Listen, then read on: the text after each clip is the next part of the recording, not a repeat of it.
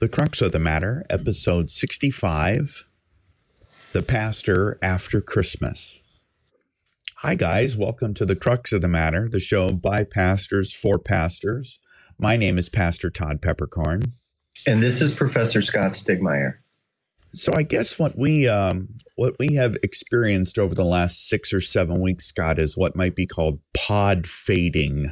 You ever heard that term before? No, that's no, new to me. That's basically when you have a relatively new podcast, and after working at it for a while, it sort of fades away. Mm-hmm. Um, and we had a minor pod fade during the uh, uh, Advent season here essentially things just kind of caught up with both of us in terms of school and normal pastoral professorial duties and everything else but uh, we're back and lord willing we will uh, we will get ourselves back on an every uh, every other week schedule as uh, as we did for the year prior to that does that seem doable to you my friend Mm-hmm. I think so. Awesome. Awesome. So, was Santa good to you this year? Did you have a good Christmas? Oh, you know, we had a bittersweet holiday. Uh, you know, there was a, a, death in the family, and and so um, over Christmas, over the Christmas break, and um, so we did some traveling. we did some traveling, but it was the cheer was a little, you know, dampened by. Muted. Yeah, the cheer was a bit muted. It wasn't quite the festive holiday that um, one would prefer. But uh, you know, we it was good to be with. We were able to be with uh, our loved one before before he passed away, and we were able to be with other family. You know, I mean, so the, the, the Lord was good, and um, you know, and we we have the assurance of the resurrection, and and so you know, it wasn't totally a a downer in that respect, but. Um, how about you? Did you uh, make out pretty well on Christmas morning? Well, it was um, it was good. It was fun. I'll uh, I'll talk about um, my uh, kind of the the the gift that I got. Um, mm-hmm. The chief one that was uh that was a lot of fun. I've had a lot of fun playing with later in the show when we get to our joy bringers. But yeah, yeah. Christmas tide was good. We had uh, uh, one of my nieces and her and her husband was here visiting, and so uh, so that was good. They're really fun people. And uh, Christmas Tide here at Holy Cross was great. Um, it was uh, we just have wonderful music and uh, uh, we had had really good attendance. And while I know that's not everything, it is something. And you know, as a pastor, I'm kind of happy when I see my people going to church. That's kind of a good thing, and I'm not going to apologize for I, that. I, no, not at all. I mean, you know, we don't want to be obsessed with numbers. We say that right. often, but but when you think about it, those numbers are actually people. Right. Right. They're people, and so we we're not obsessed, but we are very um, you know, fixated, you might say, on serving people, right. human beings, and right. so that's great. I think that's awesome. If you had a if you had a good turnout, we were out of town, and so we visited a church that we weren't familiar with, or you know, just sort of familiar with and um, and it was a different experience. They had a very early service on Christmas Eve. The only one that they that they did was at 4 p.m. And so that was a little bit, um, you know, it was fine. We're, but we're doing candlelight, you know, right? and singing before it's physically dark, etc. Before dinner, yeah. And uh, so anyway, whatever. Yeah. But, it, but the music was good and the preaching was fine, and we had a we had a uh, we were in the Lord's house. We received His gifts. So that's nothing bad about any of that. Oh, that is for sure. Interesting. Interesting. Well, and I, uh, you know, I think that I forget because it has been so long. I forget how many people and how often people are not at their home church for mm-hmm. the high feast days. Yeah. And and how peculiar it is is that the most at least liturgically the most significant days of the year there are, uh, I think, a fair number of people in our churches that are never home for right. those because they're going to see family, which is great. Mm-hmm. But that's but that's kind of hard, and and uh, that would totally change my experience of Christmas tide and and uh and and Lent and Easter and everything else because of course I'm always home for these days because right. I'm working. right, right. Um, no, my family 20 some years ago gave up the concept of, oh, we're going to see family on Christmas. I mean, we may see people afterwards, but unless they come to us, uh, this is what it is. So, it ain't happening. Yeah. Yeah.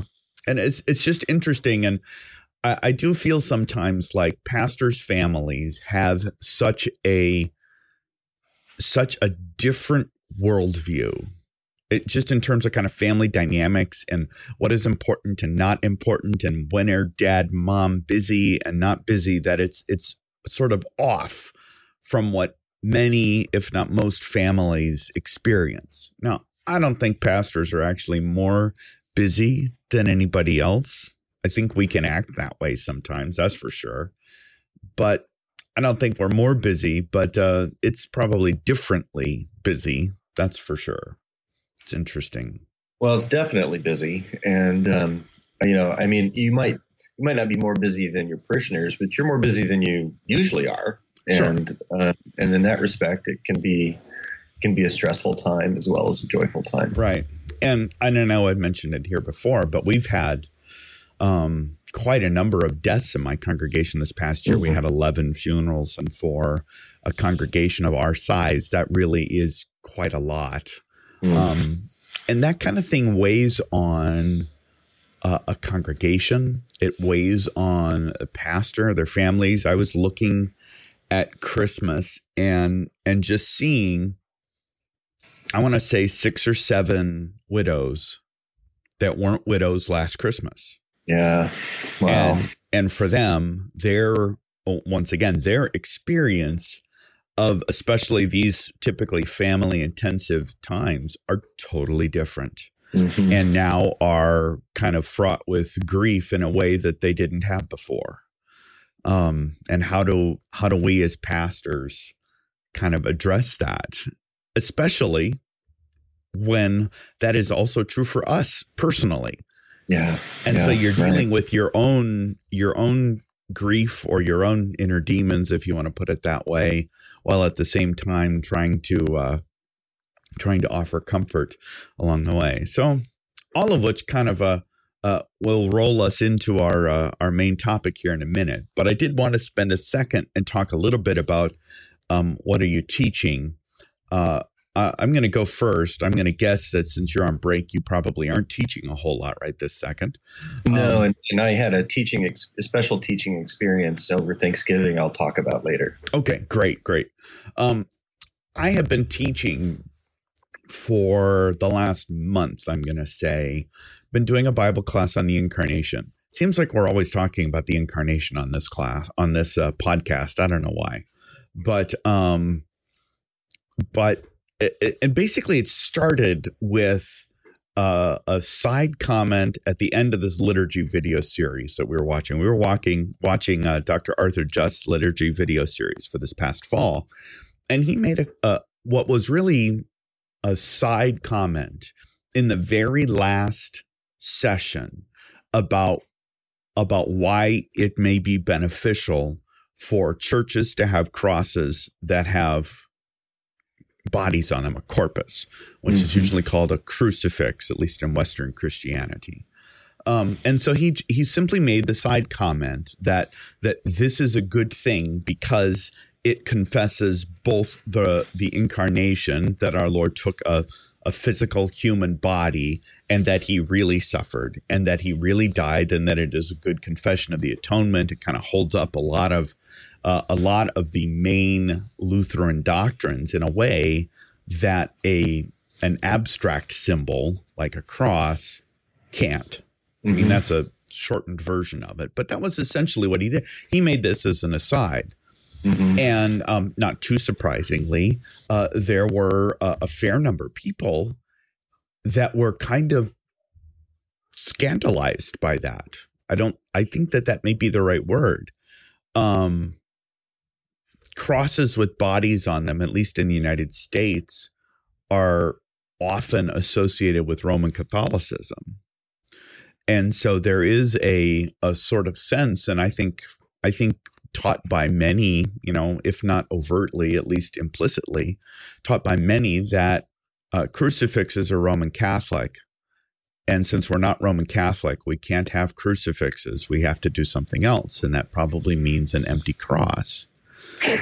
Or Um, if you do have a crucifix, it's just you're giving in to your pastor's Romanizing tendencies right or whatever. or whatever right Yeah. and and i didn't want to get in make this into a um an argument according to taste No. um so the way that i attempted to uh, answer that was to spend the last month or so really doing a theology of the incarnation which is really helpful for me um in terms of my preparation for preaching you know which was kind of a side benefit but but I wanted to approach first from the point of why does it matter that Jesus has a body? Why does it matter that God became man?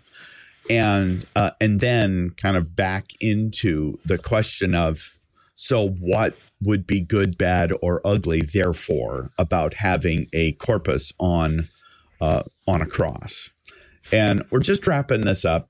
Um, we looked at Philippians 2 last Sunday, and I think I may do one more session on that. Um, I haven't decided yet, frankly. But after that, we're going to start Matthew. So that'll keep us busy for about a year and a half or something, which will be great because Yeah. I like Matthew. So do you have a crucifix in your on your altar? I don't remember. No, we don't. No, we have a we have a cross, a a large uh, wall cross, and it's and it's lovely. Um, But there aren't any crucifixes in the sanctuary, um, and and I think there should be. Whether it's a whether it's the big cross on the wall, or a processional cross, or an altar cross, or something else, um, that you know that's kind of a different question.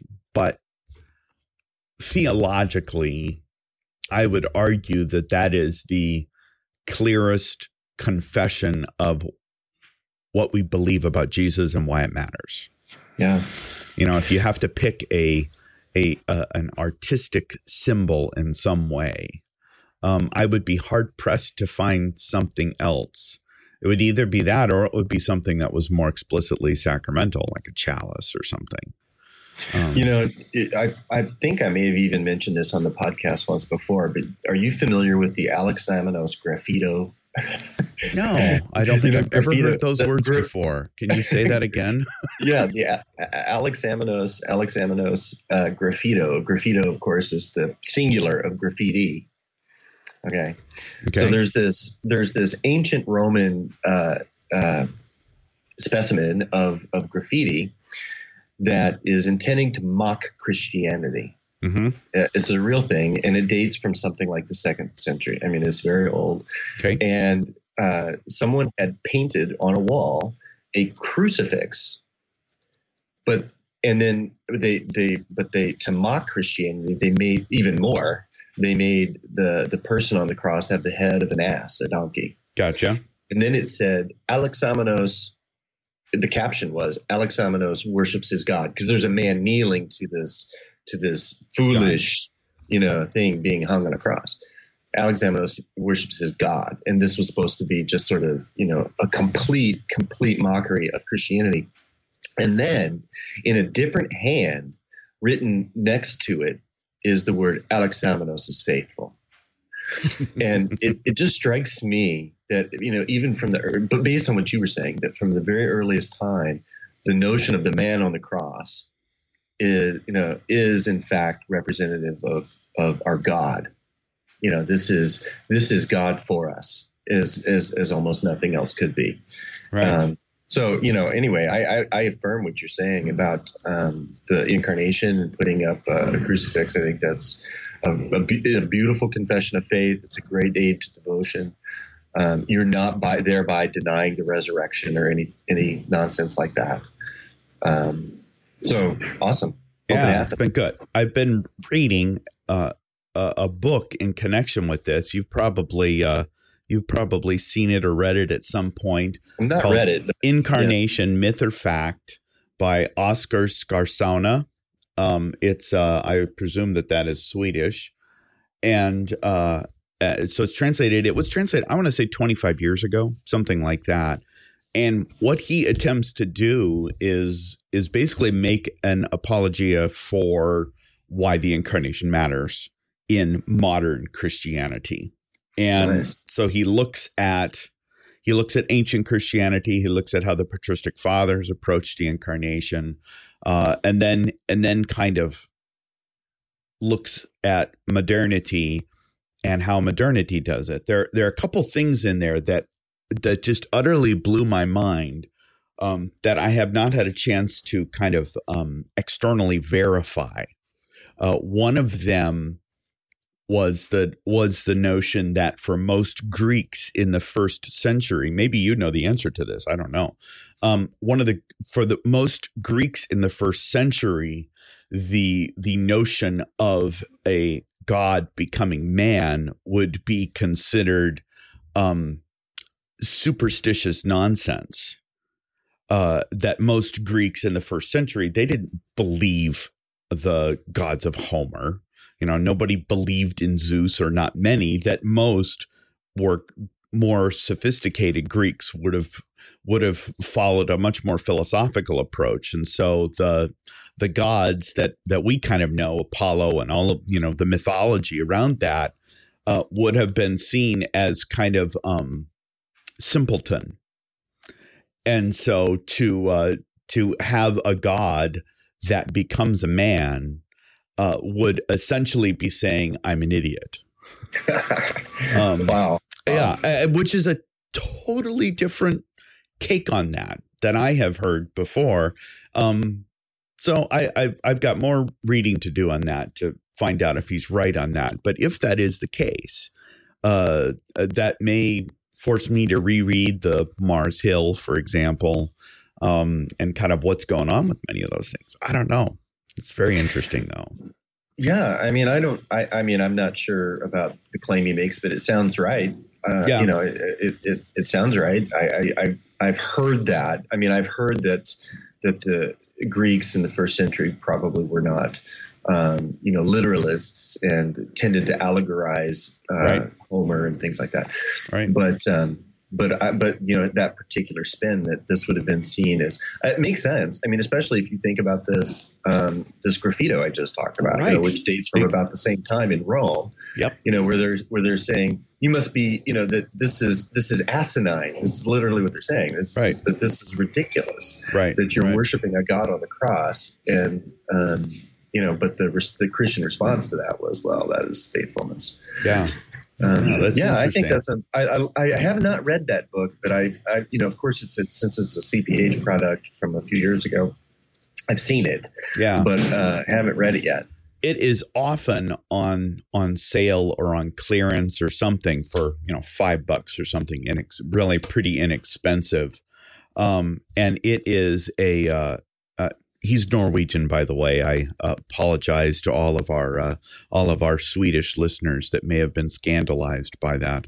Um, but uh, yeah, it was about 1990, something like that, and and I've often seen it on clearance tables and such for CPH. So it's yeah, worth it's worth reading. It really is. It's well done. Check it out. Yep, indeed. So what does um just thinking or moving into our our main topic a little bit more, what does uh, what does Christmas look like during the 12 days of Christmas after most of the work is done for the pastor? Um, kind of where do you start with a question like that? Well, I think we kind of started when we were just doing our introduction, when we were sort of talking about um, the the, the particular difficulty of a pastor in proclaiming the, the glory of, of Christmas while at the same time, you know, being separate from family, uh, being, you know, perhaps uh, burdened by the looking out and seeing the, the newly widowed right um, in the congregation. Right. So you know, I think we I think we kind of touched on that, but I you know it, it's it's an like like like any major liturgical festival in, in, in the church um, or unlike almost any other except Easter, it, it's exhausting. It's emotionally exhausting. It's right. not physically. It's not that it's so physically hard to do what pastors do, unless you're doing a, unless you are doing a lot of funerals and a lot of extra services, and it can be physically exhausting too.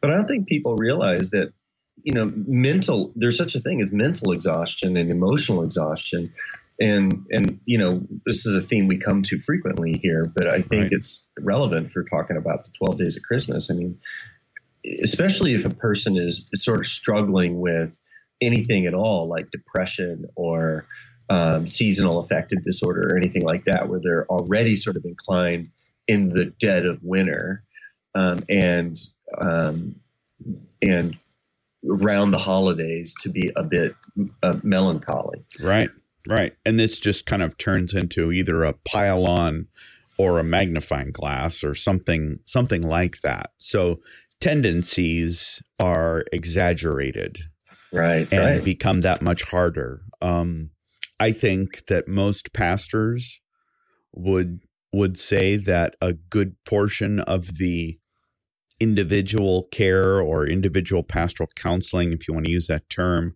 that they do probably happens in december and january. Um, that is certainly the case for me. So i have to kind of uh, think through and build in that kind of time. Never mind the fact that, especially in uh, parts of the country where the weather is significantly worse in the wintertime, right. that, that is much physically, much more physically taxing on the elderly. So one often has more funerals in the winter than in the summertime. And so there are a lot of these sort of pressures that all come into play that that means when the pastor is done with the last service on Christmas, um, he is done. well, and he's been doing more during Advent, right? Also.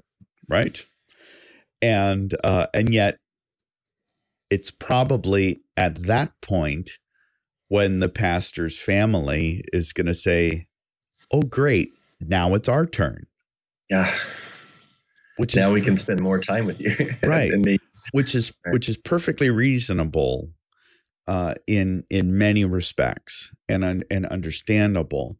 But uh, for the pastor especially if the pastor has any kind of introverted tendencies and uh, and needs to kind of recharge with a sense of solitude if that's the case then the time after christmas can be very taxing as well and and that's um that's really tough.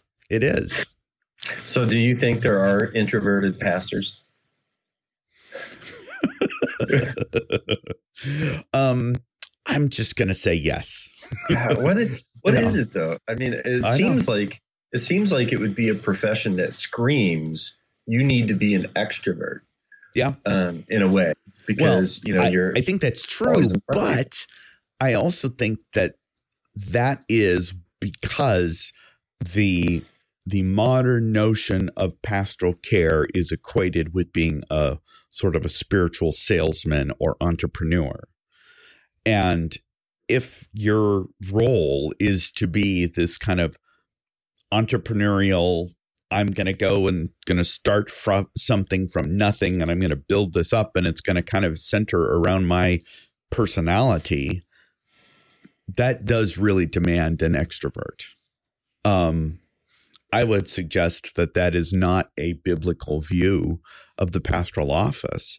And then if you were to look at pastors 50 years ago, 100, 200, 500, 1500 years ago, um, the notion of of solitude, of meditation and prayer, and of and of and particularly meditating on the word of God, these were the the things that made up the life of the pastor and then applying those to the lives of his people.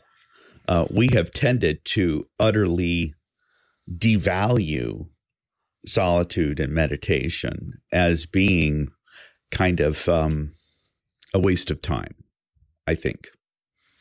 No, I think I think you're right, and I but but even even so, um, you know, and I I I I don't appreciate the uh, sort of entrepreneurial approach to pastoral ministry that you that you talk about.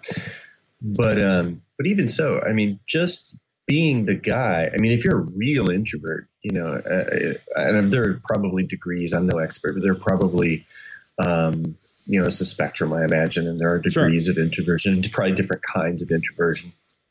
But uh, uh, you know, if uh, if you're if you're that sort of person, um, you know, do you like to be with people?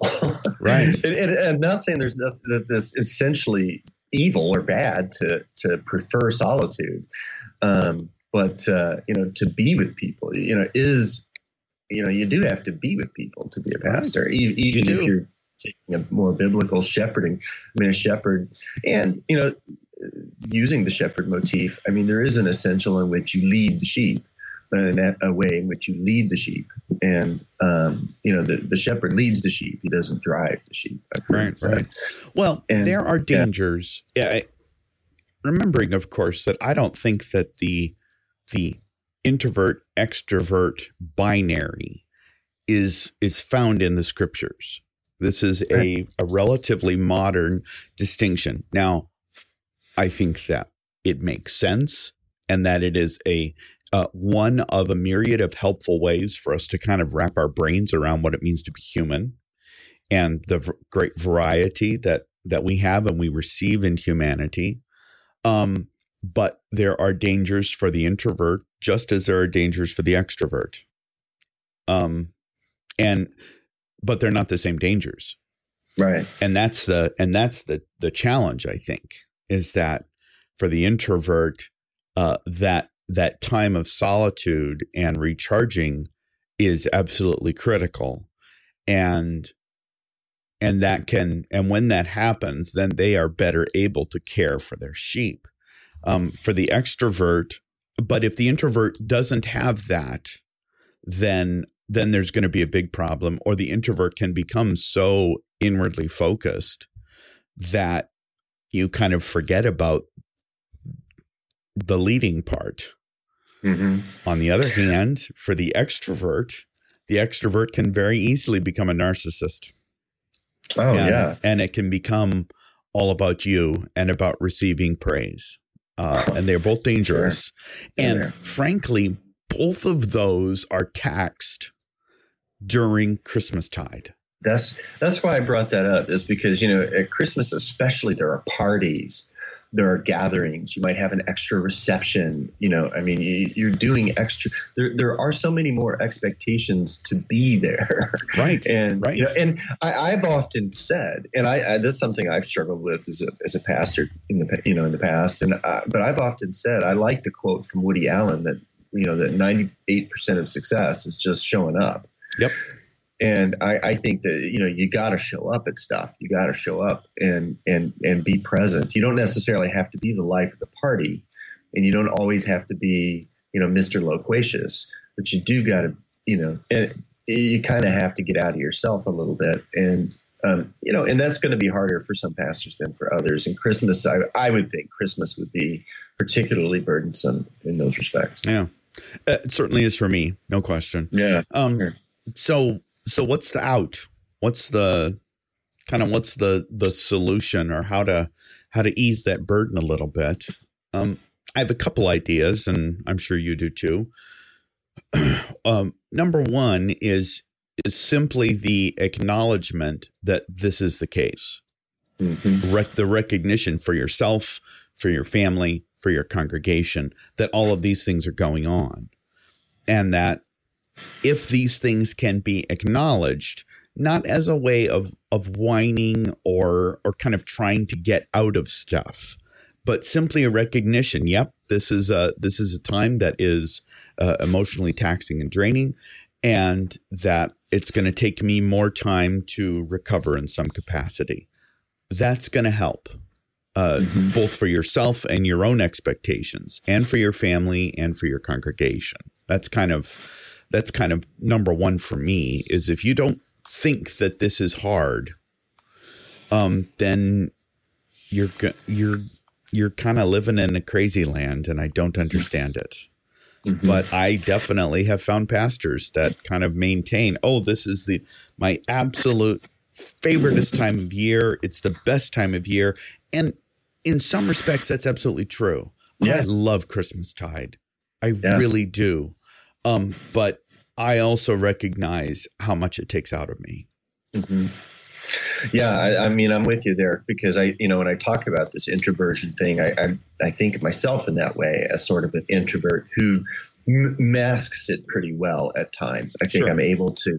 And there are times, it's funny, you know, I should read up on introversion because I, I don't know anything, but it's, there are times when I feel extroverted, but, um, you know, I, I have to be forced into it. you know, I have to push myself into it. And then once it starts going, it's almost like then a ball just starts to roll down the hill and picks up more and more Right. snow Right. and that that happens occasionally for me, and I've noticed that, but not always. Um, you know, for me, whenever I would struggle with, um, you know, the, the the weight of it all, uh, you know, and this sounds this sounds maybe obvious and cliche or whatever, but listen, Advent and Christmas, we've got some real treasures in terms of the liturgical uh, life and in terms of the the hymnody. Yeah. And if we're if we're not just simply you know you know basking in carols, but we're you know there's, well, some of which are quite marvelous, but um, but if we're really looking at some of the beautiful hymns of the church that we that we have for this time of year, you know, I was listening to another podcast a while back, and I heard a, a guy, not a pastor, but but a guy who should know better, uh, complaining that uh, you know the, the in the in the Lutheran Church the Advent music sucks. And what he meant was we're not singing carols, and I almost flipped my lid because Yeah, that's I bet. think some of the best music. Yeah, definitely. Uh, but if your expectation is December means we're singing Christmas carols, then you come to church and you don't sing any. and you get very disappointed. That's right. Yeah, right. That's right. So, you know, we could maybe put manage your expectations onto there and teach the congregation to manage theirs. yeah. That's uh, that's kind of important. Oh, I do think that it's important. I know it's important for me to to take time with my family quite intentionally afterwards. And um and that means even if my own kind of personal nature and and I'm kind of sort of a recluse by nature, um I would be perfectly comfortable sitting in a dark room watching movies for 5 days after Christmas. I'd be just fine with that. I really would. Um, I'm not saying that would be helpful, but I'm saying I could do it. And Mhm. so I have to kind of recognize, yes, okay, I need to have some some downtime and some and some non interact some solitude of some sort. But I also am a husband and a father, and my family needs me. And Yeah. they have sacrificed just as much as I have, maybe more during during difficult seasons. And and so it is important for me to figure out a way to give to them as well. That may mean physically leaving. That I, I don't know. That's for me. It it almost has to mean physically leaving because it's too easy to fall into the same habits otherwise. So, uh, for example, this last week we went up to the we went up to the mountains and went and played in the snow for a couple days, and it was great.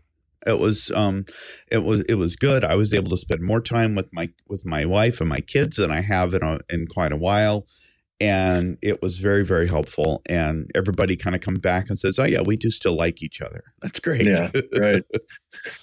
Have you ever? And this is something that um, I, I just think we don't talk about in the, as as Lutheran pastors very much. But have you ever taken like a personal retreat, like gone off onto a, a mountaintop or gone to a monastery or something for like three days, just to not not to immerse yourself in a dark room with movies playing, but to read, to pray, to be alone, to be silent for a while. Have you ever done that? I haven't, and I really really want to. yeah, I do. Right. I do. Right. One of my uh, uh, uh, good friends that I, I serve on a board with now, he's a pastor in Wyoming. Uh, he does this every January where he goes and literally holes up in a cabin in the mountains, no internet, no phone, nothing for a week. Yeah. And and he says that's the only way that I can make it through the year is because he's able to do this and it's partly relaxation, it's partly planning, you know, Mm. planning services, thinking about sermons, just kind of all of this stuff. There's a lot of benefit to that. It's worth Yeah, our it's worth our collective thinking about how to make that happen. It really is. Yeah. I've I've I've thought on that many times as a pastor that it would be beneficial to me and to my congregation ultimately. Right. You know, a healthy shepherd, right? You know, Yep. makes a healthy healthy parish, maybe. Yep. But um, but an unhealthy shepherd definitely is not going to be good for the health of the congregation. Right. Right. Interesting. Any other thoughts on this kind of post Christmas period as a as a pastor and kind of what to do or how to how to recover? Other than the almost uh, useless or futile attempt to try to celebrate 12 days of Christmas at Christmas, Yeah. um, no.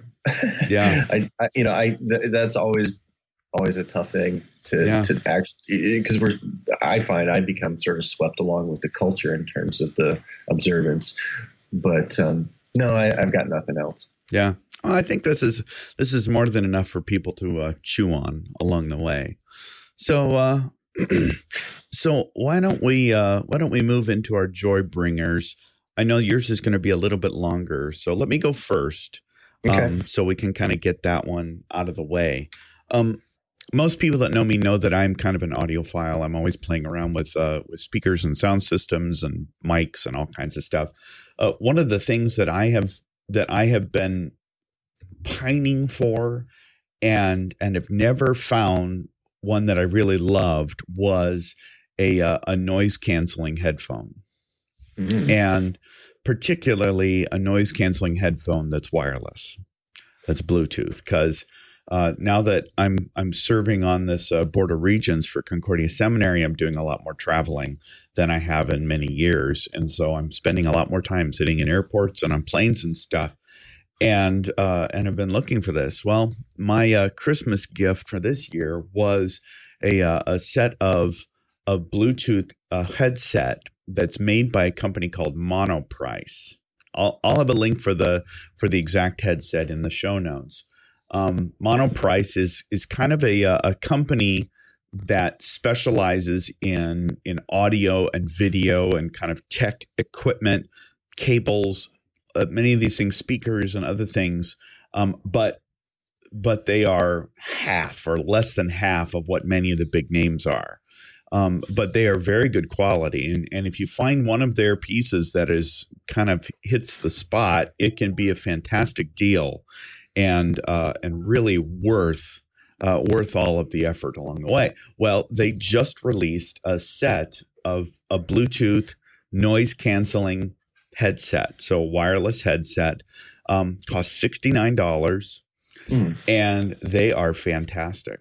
They sound great. They the Bluetooth is really easy. They pair quickly. They've got a nice, nice, rich sound for music, but they work really well for um, uh, they work really well for for audiobooks and podcasts and stuff like that. Um, they're they're heavy. They're not small. They're over the ear, you know, so they're Mhm. not meant to Yeah. fit in your pocket or something.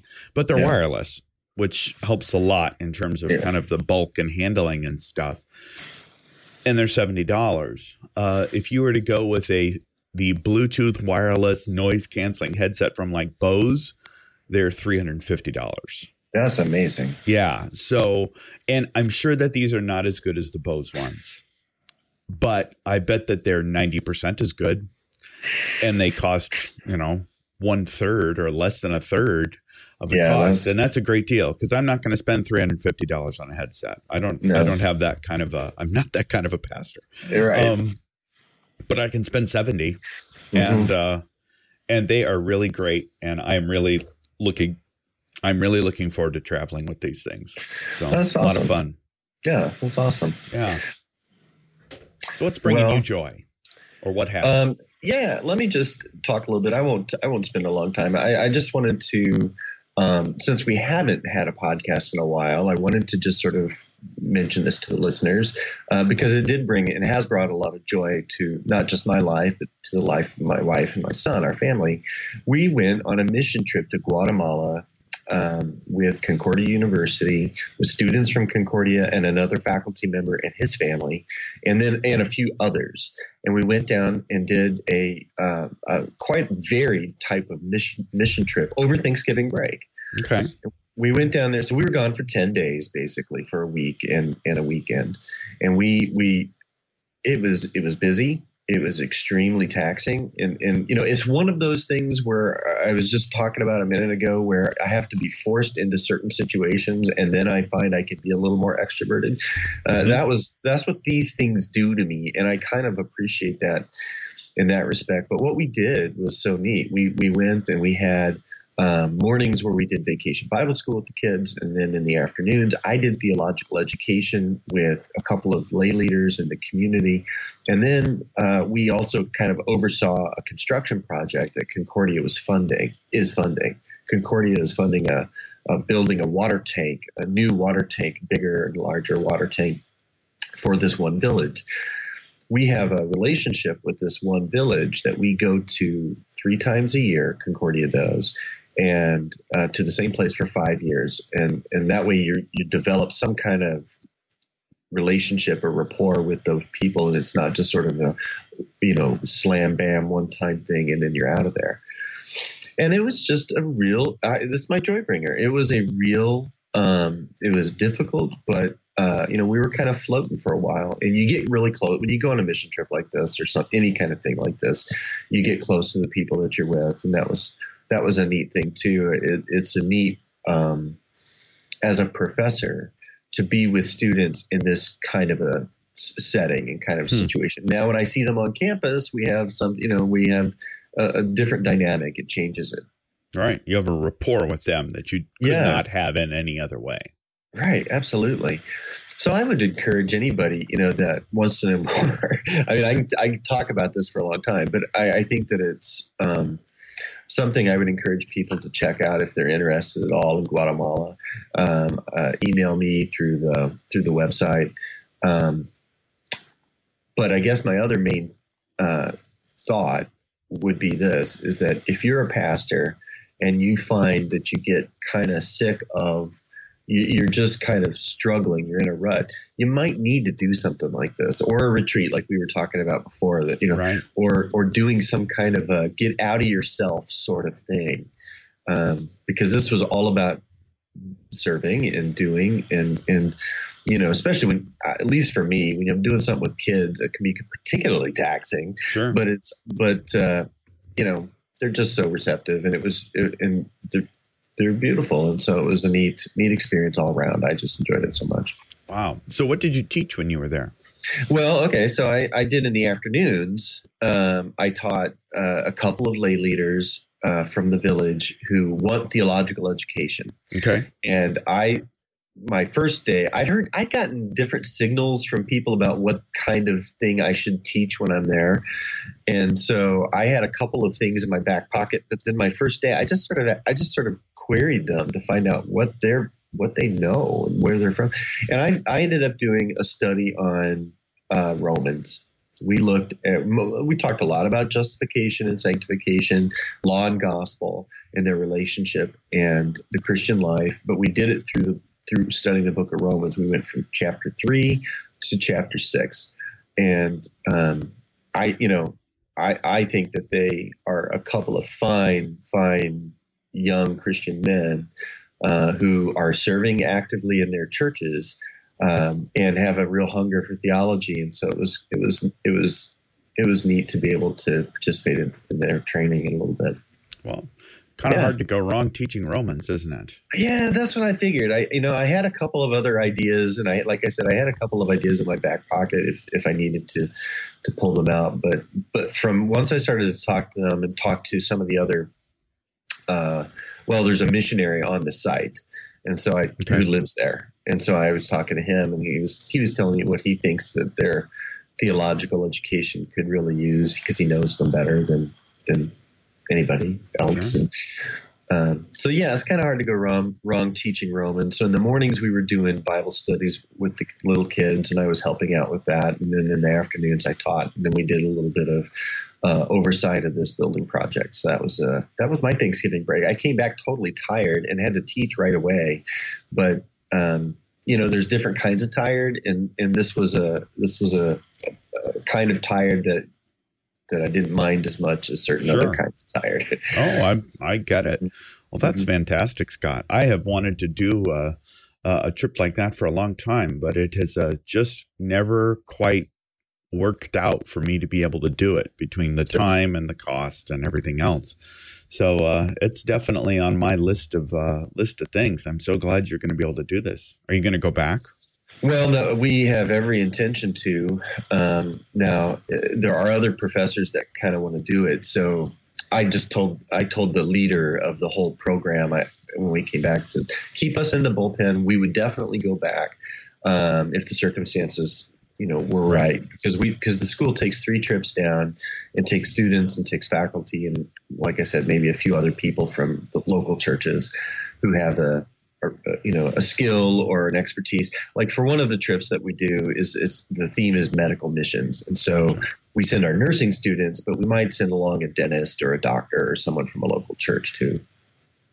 Sure. so anyway that you know uh, uh, you know if you ever do get a chance like that I, I always kind of part of me dreads it because of the introvert thing um, and wondering if i'll survive it. Um, but then when you're forced into being uh, sort of on and and it's you know it wasn't permanent it was just for one week Sure. um, i don't know it, it i find that it it does me more good than than than really i probably am doing for anybody else well, that's there. awesome, Scott. Yeah, I'm so yeah. glad you had an opportunity to do that. What a great, uh, what a great and incredibly useful way to spend your uh, to spend your time. Uh, plus we got some great guatemalan coffee well, can't go Yeah. wrong with that. That's Right, for right. sure. Oh, I could use some good coffee about now. That's probably a sign, my friend, that we need to uh, we need to wrap up. Yep. Um, but uh, on that fine note, do you have anything, uh, any concluding words for our dear listeners? no uh, thanks for being patient we had to take some weeks off but we're back in action Awesome. And to all our uh, brother pastors and anyone else who's listening, Happy New Year, and we will see you next time.